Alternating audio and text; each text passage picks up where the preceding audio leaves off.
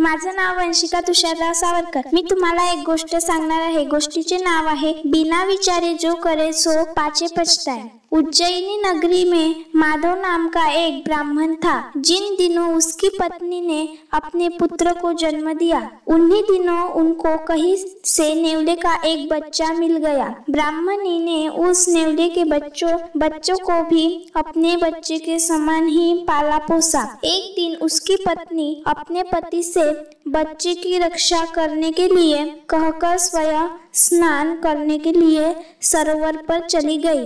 ब्राह्मण अपने पुत्र के पास बैठा कि देख रेख कर रहा था कि उसी समय राजा के यहाँ से उसको दान देने के लिए निमंत्रण आ गया। यह देखकर माधव सोच में पड़ गया, यदि जाता हूँ तो बच्ची की रक्षा कौन करेगा? और यदि नहीं जाता हूँ तो राजा अवश्य किसी दूसरे ब्राह्मण को बुला, बुलाकर अपना पार्वन श्रद्धा पूरा कर लेगा। बहुत सोच विचार के बाद अत्यंत उसको यही सोचा कि बच्चे की रक्षा का भार नेवले पर डालकर उसे राजा के यहाँ चले जाना चाहिए। फिर उसने ऐसा ही किया। बच्चे की रक्षा का भार नेवले के स्वाप पर वह राजा राज दरबार चला गया। ब्राह्मण के जाने के कुछ ही देर बाद जाने का एक काला सांप आ पहुँचा और फन उठाकर इधर उधर देखने लगा। तभी नेवली की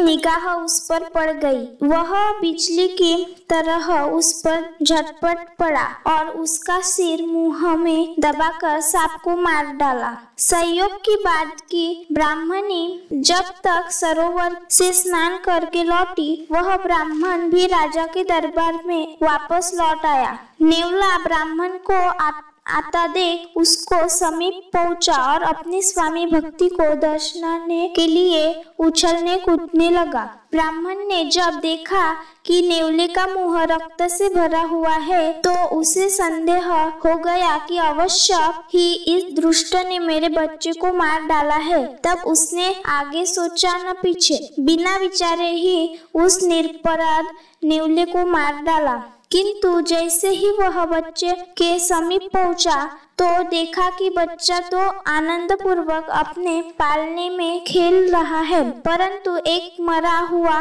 काला सांप टुकड़े टुकड़े हुआ पड़ा है। यह देखकर उसे सारी बात समझ में आ गई। अब तो उसे नेवले को मारने का बहुत अफसोस होने लगा। किंतु अब हो अब हो ही क्या सकता था? उसने स्वयं ही तो अपना अनिष्ट कर डाला था। वह बस पश्चाताप ही करता रह गया। सीख, बिना विचारे काम करने से पछताना पड़ा पड़ सकता है।